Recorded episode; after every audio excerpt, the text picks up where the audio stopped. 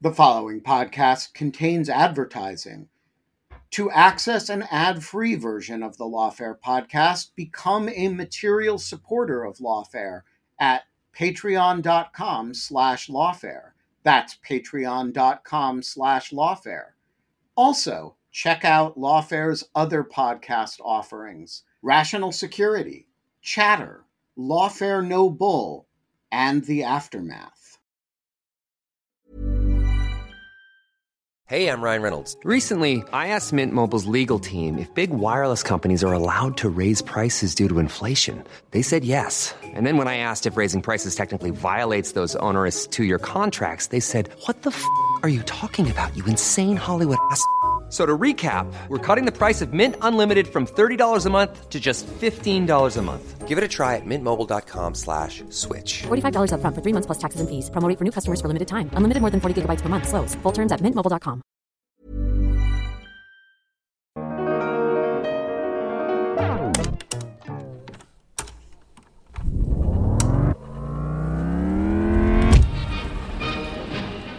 I'm Emily J, and this is an episode from the Lawfare Archives for November 21st, 2021. This week, the Department of Justice indicted two Iranian nationals for allegedly participating in a coordinated cyber campaign to intimidate and influence American voters in the 2020 presidential election. This, along with the surge in ransomware this year, demonstrate how offensive cyber operations continue to play a dangerous and outsized role in geopolitics. For today's episode, I chose a panel discussion from May 28, 2019, between some of the country's top national security experts, where they talk about how cyber weapons are changing the landscape of modern warfare.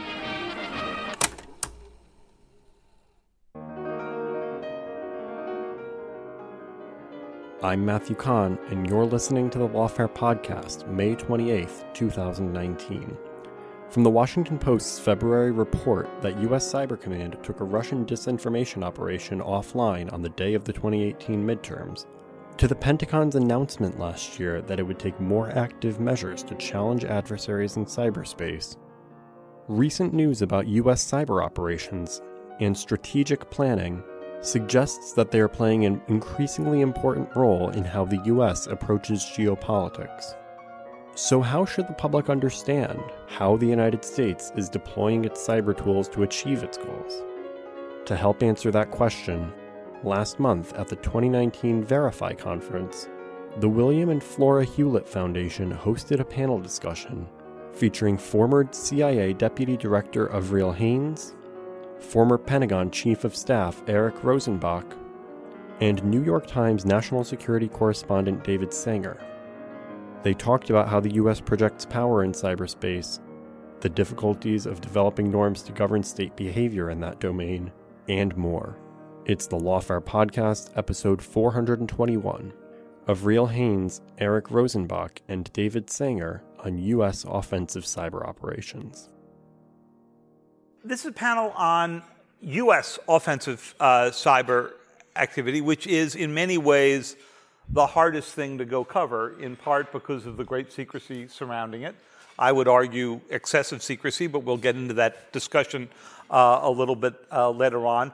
But also uh, difficult because it, it immediately takes you to really fascinating questions about what constitutes cyber deterrence, which we brought up a little bit uh, at dinner uh, last night uh, in the, the dinner conversation.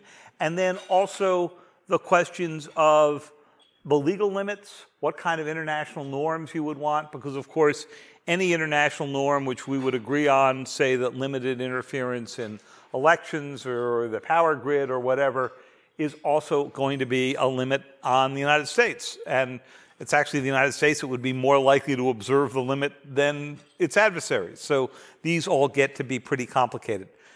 Another reason we wanted to take this up here is, uh, as Director Comey alluded to this morning, um, there's a fascinating, difficult dance that goes on when reporters have a story that's got a lot of national security sensitivities, particularly in the cyber arena, and usually a discussion that goes on with officials inside the government about the risks of publishing it and some really hard editorial decisions to be made.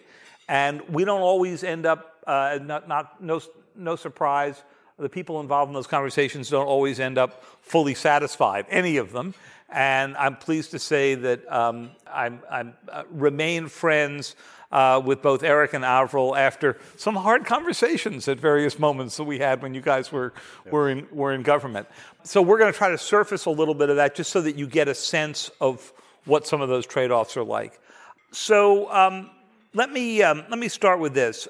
Eric, you often make the point that if you watch the movies or read the New York Times, you would think that the United States was constantly at uh, you know conducting cyber operations, and that perception I think has grown in the current administration because they talk about persistent presence in other networks as part of their strategy, and persistent yeah. suggests some kind of ongoing element. And you've made the point we don't do these as a country all that often. So talk to us a little bit about that. To, to start with, I think it is really important to recognize for both the Department of Defense and CIA that it's a very conservative approach to doing offensive cyber operations. You should start with understanding what that is. It's not NSA or CIA hacking into someone's network to steal secrets or steal information. That's not an offensive op.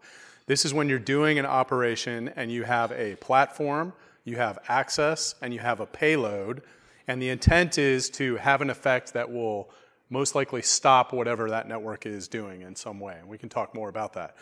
But because of the fear of establishing a precedent that would unleash the power of offensive cyber operations, because of a respect for the law, and quite frankly, because it's surprisingly hard to do offensive cyber operations, we don't do them that often. So during the time I was Assistant Secretary and Pentagon Chief of Staff, I can count on one hand, literally, the number of, of offensive operations that we did at the Department of Defense. And I will take us a little. So that's DoD, and that's running now largely through Cyber Command. But of course, there are offensive ops that uh, run through the intelligence world and through um, uh, a different legal structure. So, just walk us through a little bit of that.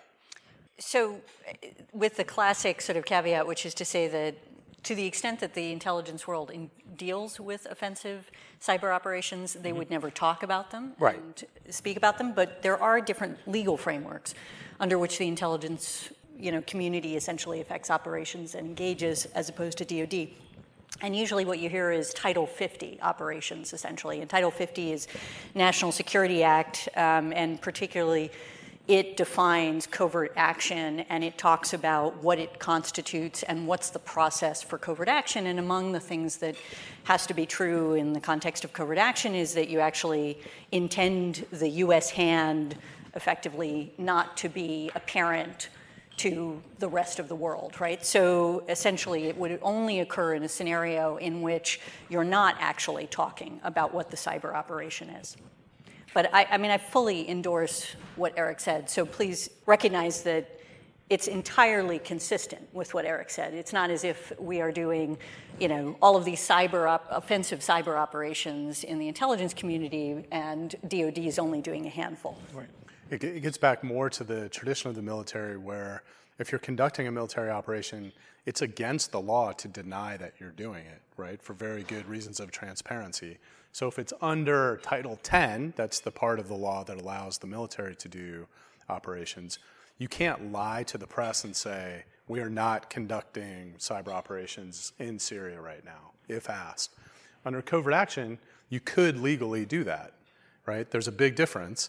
Now, does that mean that you have to tell Sanger when he calls and says, hey, I've got a story that you're doing such and such in North Korea? Will you confirm it? You don't have to confirm it, but you can't lie about it publicly. So that's where the dance of trying to be transparent, of course, adhere to the law, but not, you know, give away really important national security operations is a little fraught sometimes. Let me, by example, describe one here where I can say this and you guys can't, so we, we understand on the details why you'll be a little elliptical. But in the case of probably the biggest signature case that has come out, which is Olympic Games, the operation against Iran's nuclear program, which goes back a good number of years now. Part of the revelation came not because of any leak from a human being, an official talking or anything, But the code literally got out and started floating around the world. And so there were hundreds of thousands of copies of something that the world, that the professionals in the business began to call Stuxnet, that was code of mysterious origin that, that got out and around. Um, and that led, as people pulled apart the code, and as we noticed that uh, it was activated against groups of 164 machines, which just happened to be the way the Iranians arrayed their centrifuges in groups of 164 that began journalistically to lead to the conclusion of what the what the target is. You guys can't talk about Olympic Games, but what you can talk about, I think, is the risk that goes on in cases like this where once code is out, whether you're doing it under uh, Title 10 or Title 50, there's always a risk of the operation, as there is in any kind of military or covert operation, that the code's going to get out and around. And then suddenly you're sort of left with this question of how you talk about it or how you don't talk about it. In the case of Olympic Games, nobody said anything. Yeah, I think it's honestly so much worse in the context of cyber. It's really interesting because I, you know, you have sort of a sense right now to some extent, right, of what the technology is that allows you to identify uh, and attribute essentially activities that are going on. But over time, obviously the technology is going to improve and it's going to be possible to go back and look at networks and look at the history of things and see things that today you can't see, but you know, in a year or two you may be able to see. And so the likelihood of you being able to keep things really non-attributable over a very long period of time is very low in many respects. And it's really challenging for folks that are working in these areas. Um, one thing that I think is important to understand if you're just trying to cover this is David just said the code was floating around out there and there were thousands of copies of it. What he didn't say, and this is not confirming or denying Stuxnet, but the forensics on that code, it was encrypted five different ways, right? It was designed, by what I've read in the newspapers, not David's book, to only operate against a very specific network and when outside of that network no longer be effective. So that's exactly what you would do, hypothetically speaking, if you were planning an offensive cyber operation and you're thinking about platform, access, and then this is the payload. Just like in any military operation, you would look at the munition and you would say, is this the right type of payload for this mission? Will it not have too much collateral damage? How are you accounting for whether or not it would escape the network? How are you mitigating all of these risks? Because, of course, you wouldn't want to happen what happened in the case of Ukraine when the Russians were doing offensive cyber against a financial system. What did they do? They used a type of ransomware to hit Ukrainian financial systems no mitigation in place, worldwide, um, not NotPetya uh, spread that takes down Maersk, Merck, all of these large multinationals, right? That's how you do not do offensive operations. And in the case of the Stuxnet code, it also had an expiration date on it. Expiration. Built, built into it that yeah. basically said this code goes dead on such and such a such and such a date. And um, uh, with no offense to the lawyer on the panel, that's something lawyers put into code and tells you it's actually an, an early indicator of what kind of country launched it, if in fact it was from a country, because it was something that went through extensive legal review and was narrowed in that regard. And that helped us sort of figure out what was going on. Eric, you in the class that you teach, uh, which is an enormously popular class at the at the Kennedy School, um, you come up with a lot of hypotheticals about how you'd go do a cyber op, walking through that platform access and payload. Give us a give us a hypothetical case where, or maybe a real case like ISIS, which is one that, of course, has been discussed pretty publicly, yeah. where you can sort of walk us through what that would look like. So here, this is a hybrid hypothetical real world case. Imagine you're the Secretary of Defense and your primary goal is to get rid of ISIS in Syria or Iraq. And you understand that they're using cyber to recruit, raise money, operate, do all of their command and control. It would be almost just like too easy to say, well, I've got this big cyber command. We spend $8 billion a year on it just on offensive stuff. Why can't we take down their network? So the hypothetical would be if you're ISIS and you're operating on the internet using TCP IP, why wouldn't you use Cyber Command in Syria or Iraq where you have the authority to operate to take it down. That would be the hypothetical. And then you would go through some of the things you could do. Would you just take down their recruiting network? Would you just take out their C2 network? Would you take out temporarily critical infrastructure in Syria or Iraq that's helping ISIS operate, knowing it could be reversible? And in the military, most often the commander will say, Well, please just let me drop a bomb on it because then I'll know it's dead. And then you think, okay, well, why shouldn't we just drop five 500 pound bombs on the power station rather than trying to monkey around with cyber? So when you go through all those things, that's you know kind of the case. Then you can talk through what are the legal implications, operational implications, intel gain loss implications, political implications, all of these things, and you know something like that might be done with the pure intelligence community as well. So Avril, um, pretend hypothetically, because I realize this never happened in real life, that Eric shows up in the uh, Situation Room with a proposed cyber operation, maybe against ISIS or something like that. And you've got to grill him to make sure this is the right operation, that it's aimed correctly, that it's legal, that he's got the restrictions on it that he just described. Walk us through what you do to put him on the coals or what you did to put them on Which, the polls. the, the, she was so good at doing it. Avril was so awesome in doing this in a very, you know, civil, polite way and making us better too. So he makes um, it sound like he enjoyed the process.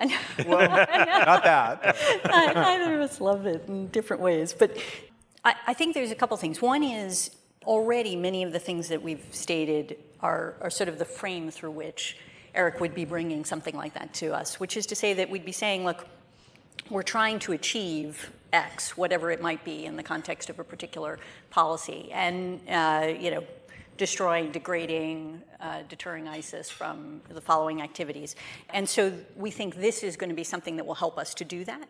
And it's sort of the best alternative as compared to other things. So one thing is that we're certainly not looking at it through the stovepipe of just cyber, but we're looking at it across a whole series of other possible options.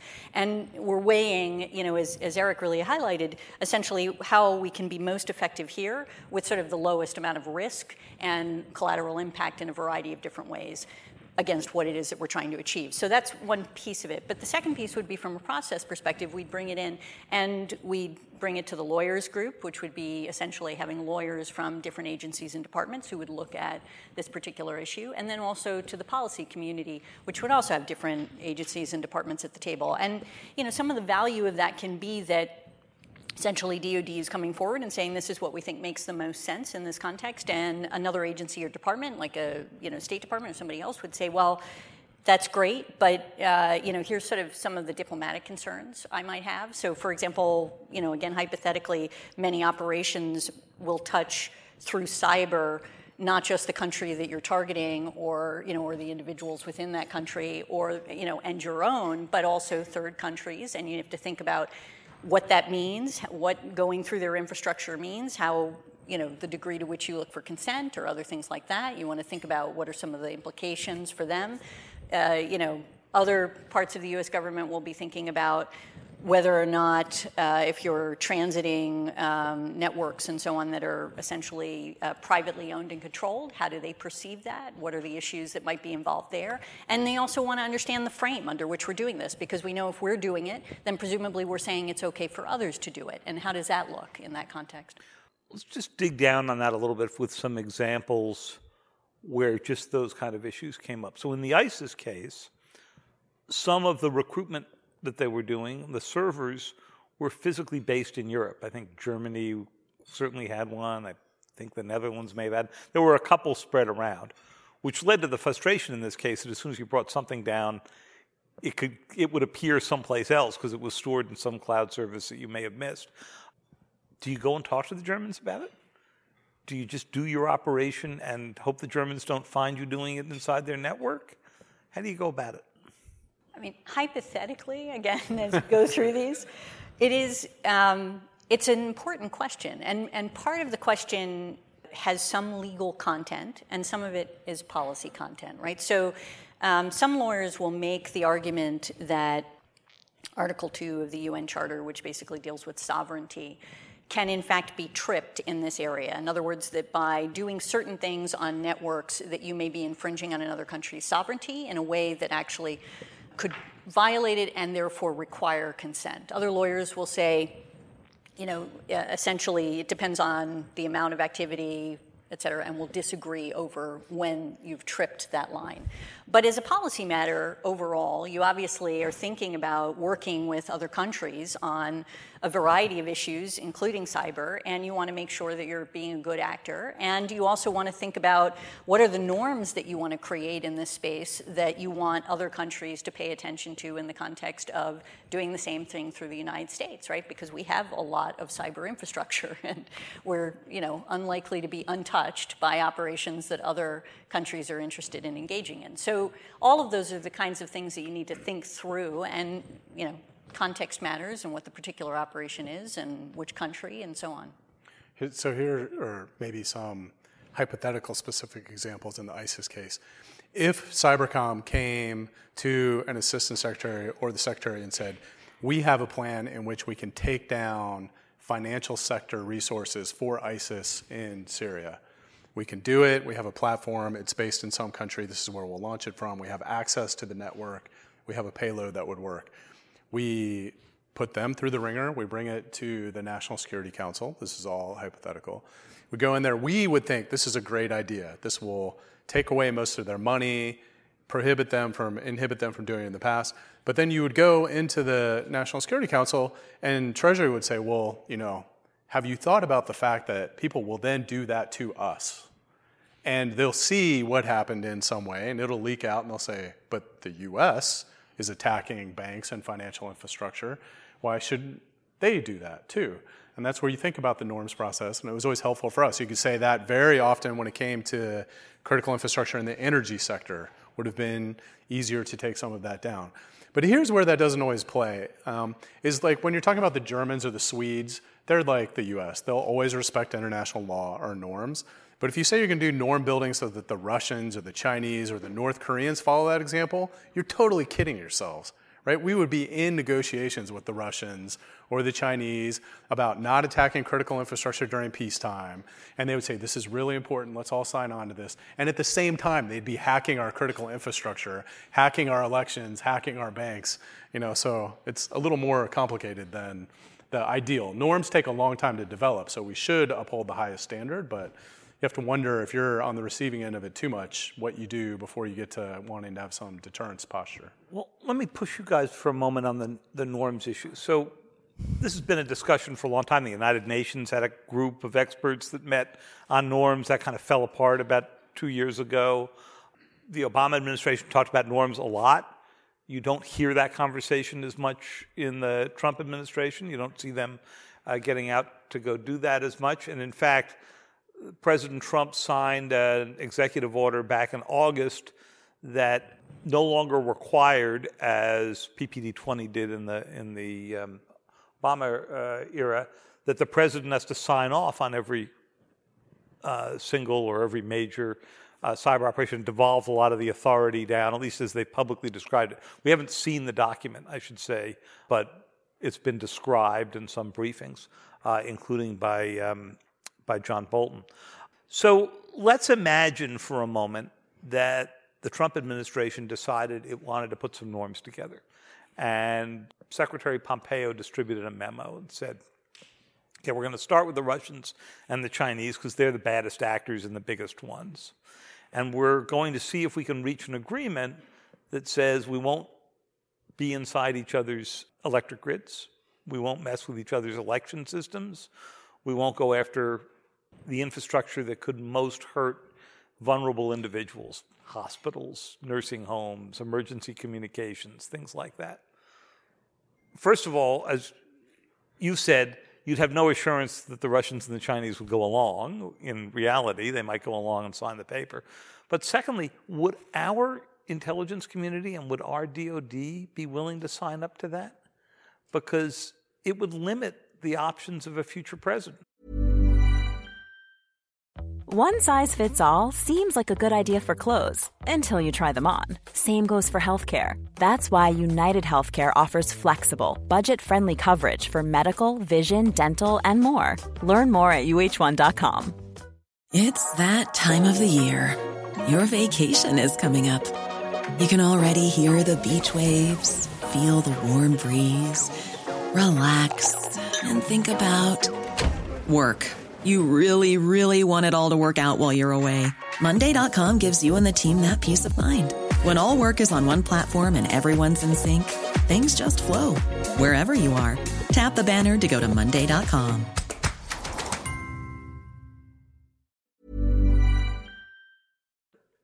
Can I let me step back just for a moment and sort of eh, give you my kind of my perspective on how to frame it in a way, and because I think it, it then helps explain what my answer would be to that, and um, and Eric may have a better answer as well. But look, today we know that an increasing number of states are pursuing capacity for cyber operations, right, to pursue their own interests and objectives, obviously, in cyberspace.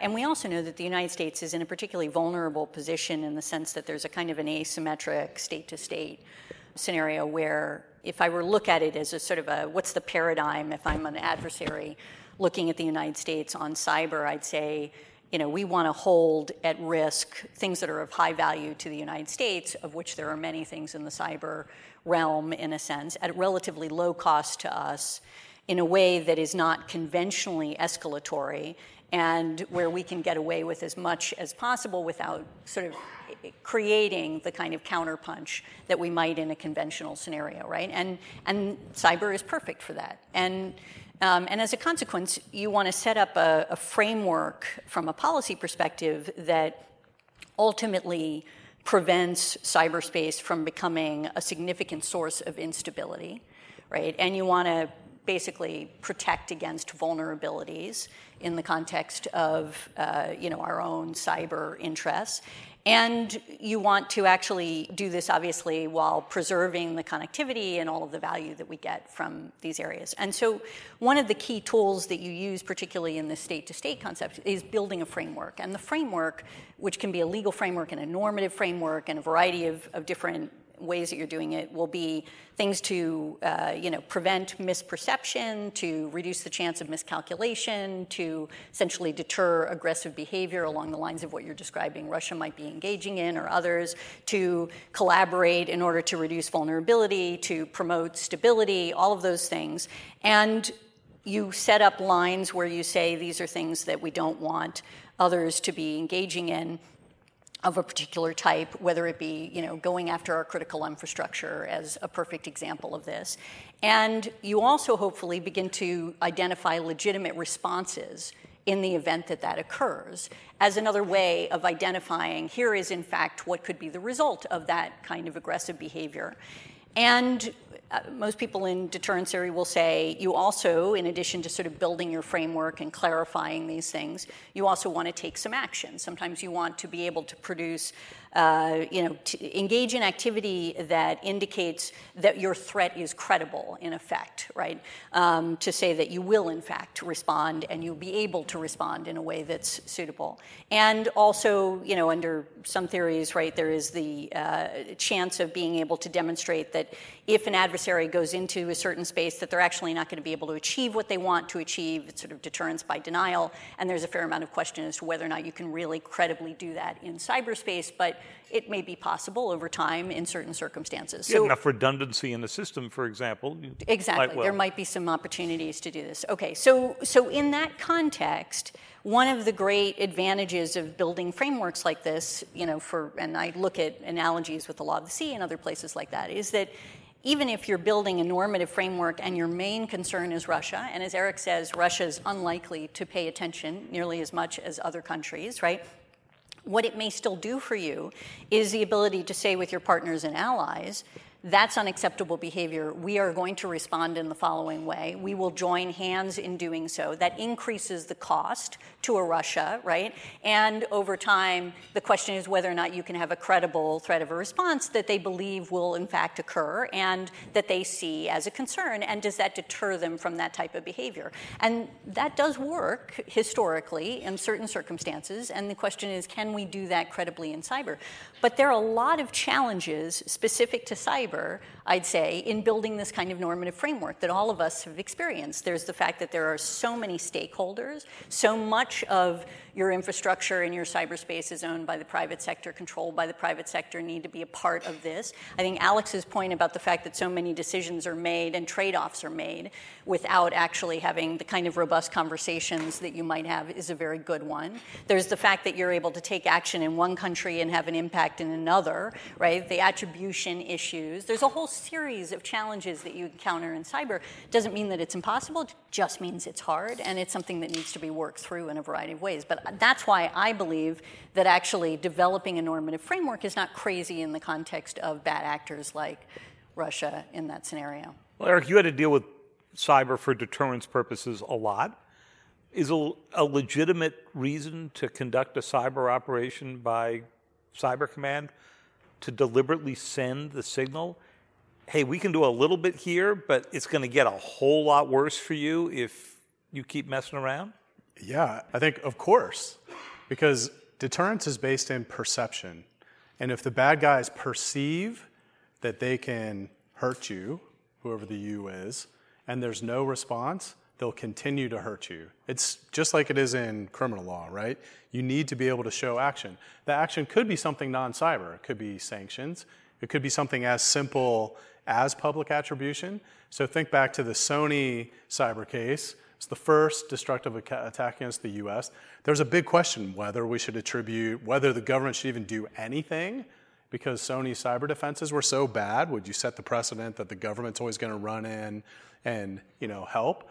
But to me, the, the threat of an offensive response is very important to the overall defense of the US in particular, because if you don't have that and you never exercise it and you don't use it, then we're probably the most vulnerable country on earth and all the bad guys will. Then there's, there's one other point that is really important is it's really complicated to figure all of these things out. But if you don't do a lot of advanced operational work before something bad happens, you're not going to have an option to respond, right? Offensive cyber is not this like magic cyber nuke that you say, okay, like send in the aircraft and we drop the cyber nuke over Russia tomorrow. It's very painstaking work. You have the platform, which is in some other country in the world. You gain access. You hold persistent access. You try not to be discovered. You have something in there sending information back in some ways, right? This is all hypothetically speaking. When you then want to have a payload, you have to have all those other things. That could take years, it could take months. And so you don't want to be so conservative and kind of hamstrung by all the complexity that you don't actually have an option for the president when he or she says, please, now I need the offensive option against this bad guy. So when General Nakasone talks about persistent presence, that's really what he's talking about. Going into foreign networks, having your implants there, they may simply be doing surveillance, but as you suggest, it creates the infrastructure so that if you decide you're going to inject code later and try to actually deliver the, the payload, yeah. you've got a way to go do it. Yeah. And this, this should not sound crazy. I mean, every intelligence agency in the world is using persistent access to collect secrets. That's what they do. It's not some crazy idea. But if you're doing that in a way that is thinking more specifically about prepping for an offensive operation, it could be different. And it triggers an entirely different risk portfolio or risk uh, profile for a policymaker. Because you could say, why are you in this network in Krasnovia? If they find you, they're going to know we're anticipating doing something bad against them, which can escalate, just like well, Avril well, was saying. This, this raises a really interesting question because when when the Department of Homeland Security comes out with reports like they did a year ago, just about now, and says the Russians are all through our electric grid, right? And they, an unclassified report, Yeah. come out and do it. And, you know, it gets big headlines in the US, and people freak out and say, oh my God, the Russians are getting ready to turn off all the power from Boston to Washington or Seattle to LA or whatever. Because your mind immediately goes to the worst case scenario of what you could do when you have that access. And so our government turns that out as a warning. And yet, what you're telling us is at the same time, we're putting implants in foreign networks around the world, but we expect everybody else to think, oh, it's all right, it's the Americans, it's benign, it's fine, they're just collecting data. Well, before I, I like go to jail or something, Sanger, I'm I'm not saying confirming that the U.S. is putting destructive Okay. implants. in Let me say that, okay? Right, yeah, you can you can say I'm that. saying the Russians implants. are yes. I'm not saying that they're destructive. I'm saying that Yeah. there's implants there, and that those implants look a lot like the implants the Russians might put in our electric grid, and yet we're supposed to expect them to think that our intentions are benign, and our public is thinking here the Russians are getting ready to flip everything off. Avril? This again, the only thing I would say, if hypothetically that were true, it would be done in a way completely differently than it would be done by Russia, China, North Korea. The, the U.S. It would be the exceptional case that we would leave hanging out in critical infrastructure something that we were going to use for attack. And if that were the case, it would only, at least in the Obama administration, have been done for a very, very, very good reason and fitting within law, you know. So, Avril, why couldn't we do that for deterrence purposes? I'm going to say, you want to get ready to turn off our power? You know? I think the Russians do it for deterrence. I mean, I think it's it's interesting to watch how Putin and Russia talks about you know their sort of uh, capacity and and uh, effectiveness within cyber. And I think one of the challenges in deterrence strategy, this is certainly not a rocket science you know, point, but um, is that you do get caught between wanting to publicize enough, right, in order to actually have effective deterrence, but at the same time, um, not so much that you actually escalate things. And I think it's one of the issues that's been around cyber for a while. I, one of the debates I remember early on around cybercom and about announcing it, right, was this sort of concern that we would basically start an arms race in the context of cyber. And it, we have a similar issue in the context of space. It's been one of those places where we've sort of tried very hard not to create an arms race, you know, and back in the 60s we talked about not having it be militarized and so on, and then over time it's become, in effect, an arms race on some I was about to say, but in cyber, yeah. you you had that arms race, and you probably would have had it even if you hadn't announced Cyber Command. Yeah, probably. You know, this this is interesting. I was just thinking back. Before 2010, it was illegal to even say that the United States did offensive cyber operations. Uh-huh. And we did that through the Defense Authorization Bill because the Secretary and the Undersecretary at the time, Michelle Flournoy, said we need a way to be more transparent, to signal to our adversaries that we are working on this stuff. But that's pretty crazy. That was only nine years ago. You couldn't even say that we did it. So when Sanger says, oh, this is all too secretive, no one ever talks about it, there's like a broader context here that you have to understand. First of all, it's rarely done. Second of all, we do actually speak pretty openly about it when we can, at least the Department of Defense under the law, like we did in the case of ISIS and others. And there's this very, very rigorous process by which the vetting for an operation would ever occur, too. You know, so it's probably not as scary as one might think, you know, when you're on the outside. And 2010 was also the year that the Stuxnet virus began traveling around, and people began to have a, a chance to go, you know, see it and discover it. Uh, I- that was coincidental that that happened at the same time you guys were coming up with this discussion that uh, Michelle Flournoy and others led. Uh, I don't know if I can talk that much about that. Okay.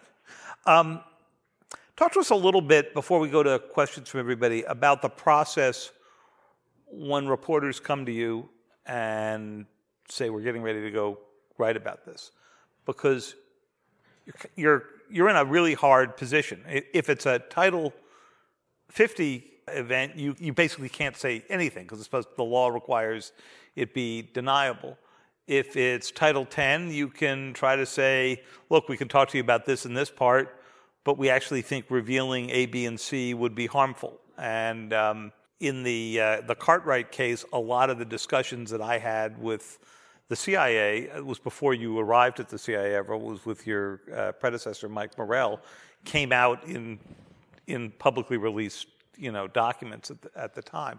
But that was a that was an effort by uh, your predecessor to say, hey, look, we wish you didn't publish any of this, but if you're going to publish, know that this stuff could be long term harmful, and this is less so.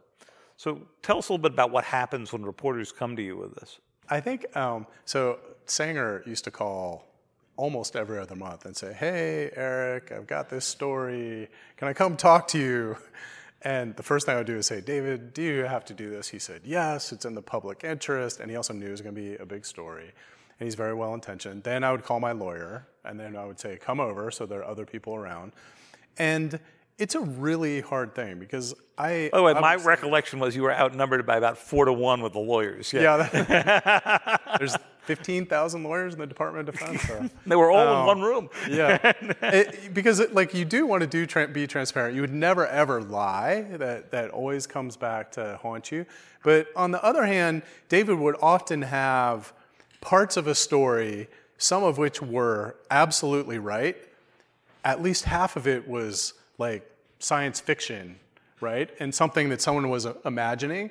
And you're trying to figure out how to explain that without confirming the existence of something, right? Can you all imagine that? If you're trying to not confirm the existence of something, but tell him half of the story he has is like science fiction. And I always had a lot of respect for him, David, because he, he was trying to get the story out. He was trying to inform the public.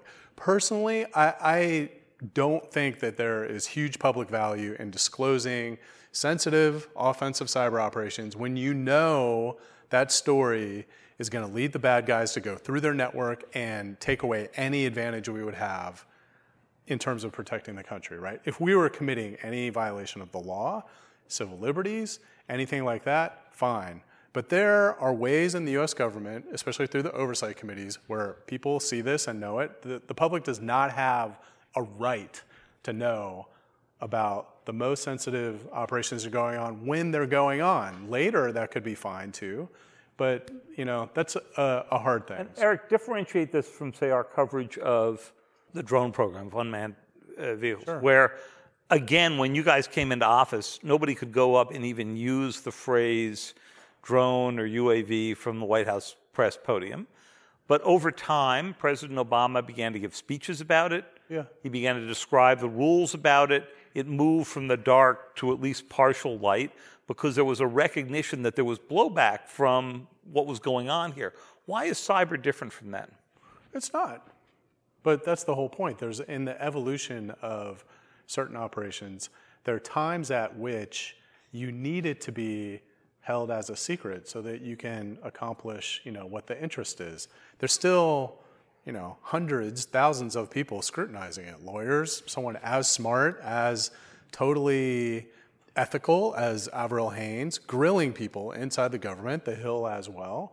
That doesn't have to play out on the front page of the New York Times. Eventually, some things can. And so when we went public with the fact that we were conducting cyber operations against ISIS, you know, I was surprised how big a deal it was that the press was saying, oh, they're actually talking about it and they're saying they're trying to do it. The mistake we made is we talked too much about it. And then when we did that, they packed up all their stuff and then we weren't able to deteriorate them and they became more lethal. You know, there was and your there boss was at the time, Ash Carter, wrote later on when he got out that he thought that the operation wasn't anywhere near as effective as it needed to be. Yeah, that's that's different than being transparent. That has more to do with the fact that not when Avril was there, the CIA was completely against any operation because they wanted to collect intelligence, they said. And the leadership at Cybercom had different ideas than the Secretary of Defense about what would be effective. Avril, you want to take up this issue of the sensitivity of making these public and I mean, considering that it was President Obama himself who, during Olympic Games, warned everybody, you know, at some point when this gets out, and these things all get out, other nations will use the American use of offensive cyber as a justification for their attacking us, even if it's not a legitimate comparison. Why isn't this as legitimate a subject for the reporters in this room to go write about as drone strikes or special operations?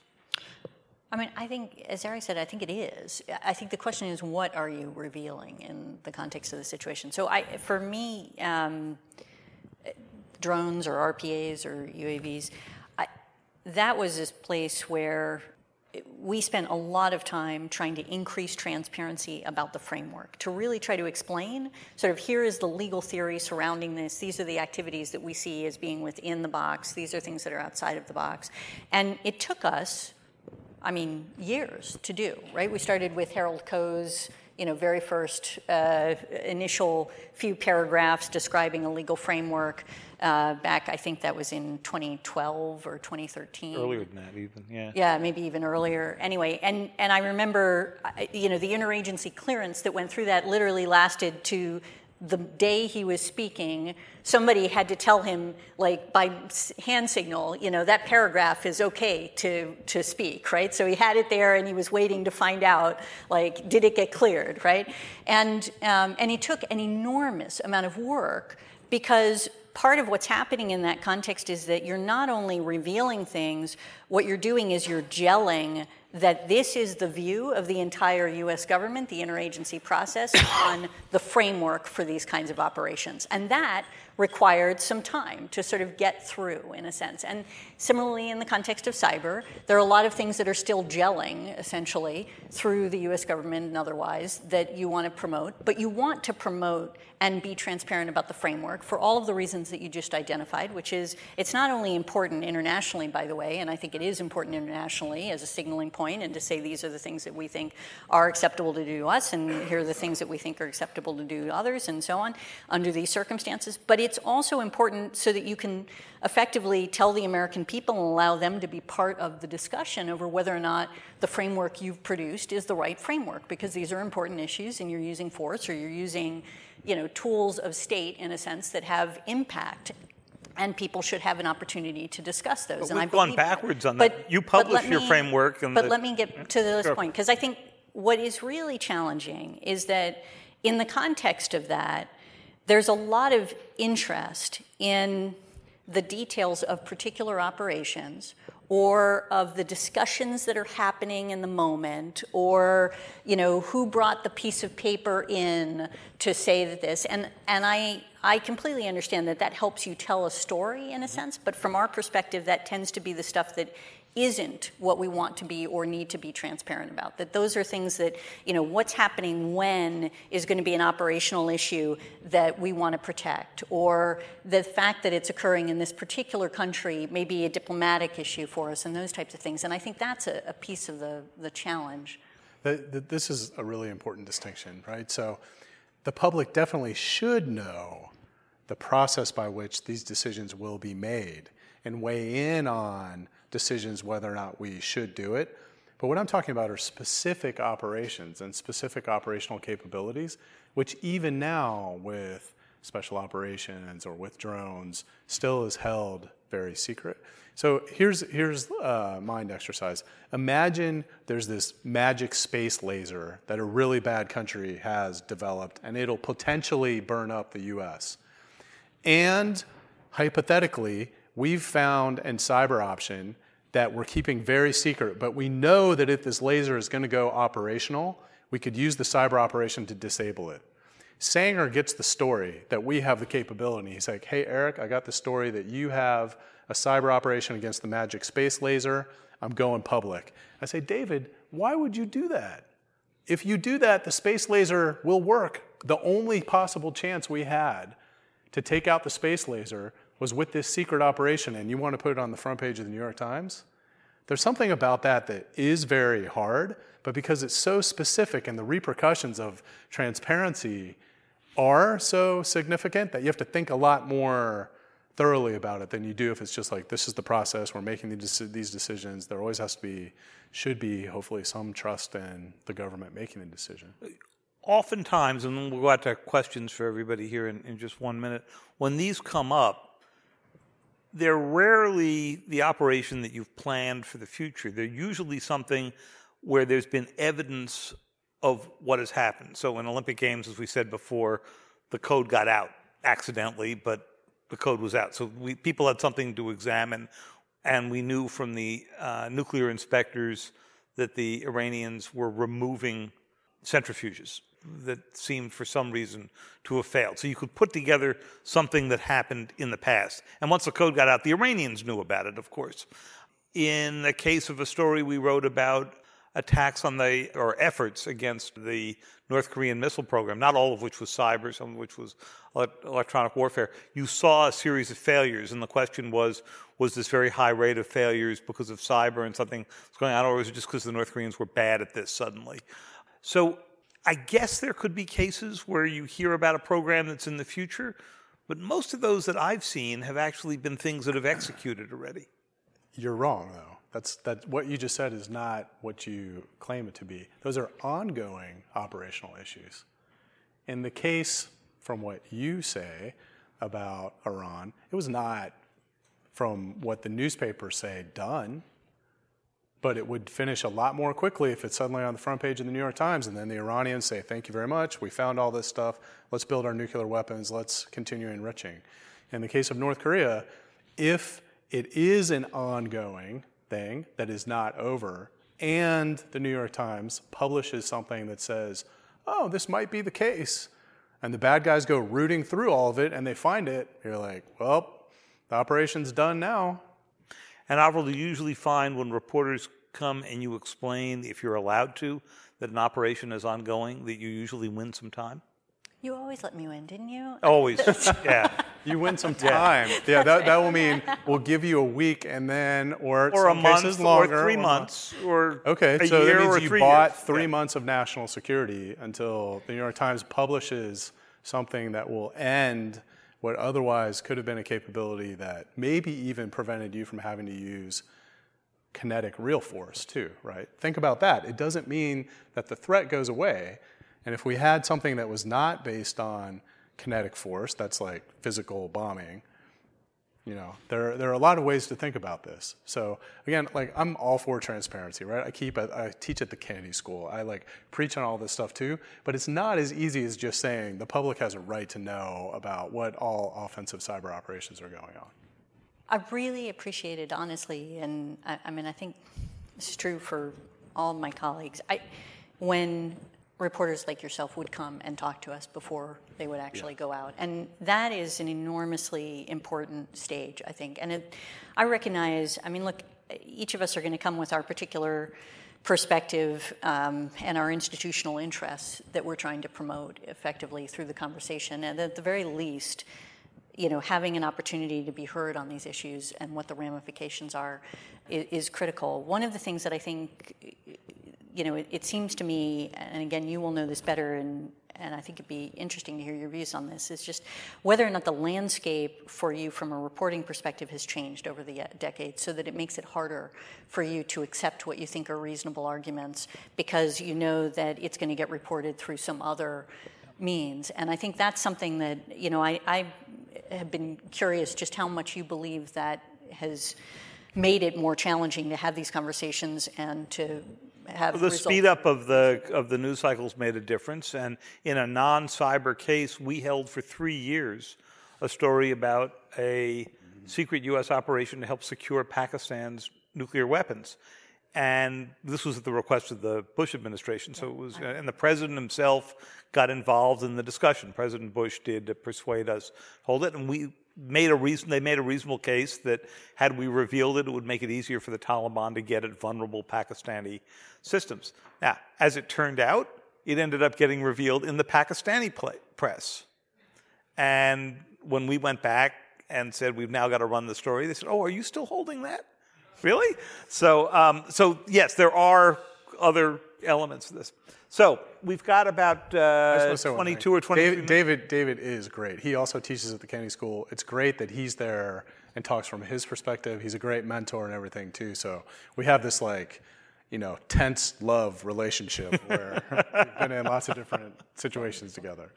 Well, I want to thank both of you because it's not easy to come out here and have a conversation, as Eli and I were discussing months ago when we were first talking about this, to have a conversation on offensive cyber. It takes some uh, uh, fortitude just to come out and talk about it, you know, at this level, at, at this depth for an hour and a half. And I appreciate the fact that you guys have given us such insight into how the decisions are made and such willingness to sort of question the, the frameworks that we've we've had along the way. So thank you very much for doing it. I loved Eli's original email, which was something like, "I don't think that you're going. to Will you be? I'm not sure if you'll be able to say anything, but we'd really like you to speak on it." I think Eli's conversation with me was something like, "Could we find two people crazy enough to have this conversation in public?" And then we said, That's "Wow, yeah, sure." also, we should thank David. I give Yes, him, you know, a lot of crap all the time. He's been really important, and y'all can learn a lot from him. And like Avril said, it, it couldn't be better said than how important it is for there to be good, strong press coverage on this stuff. Well, thanks much.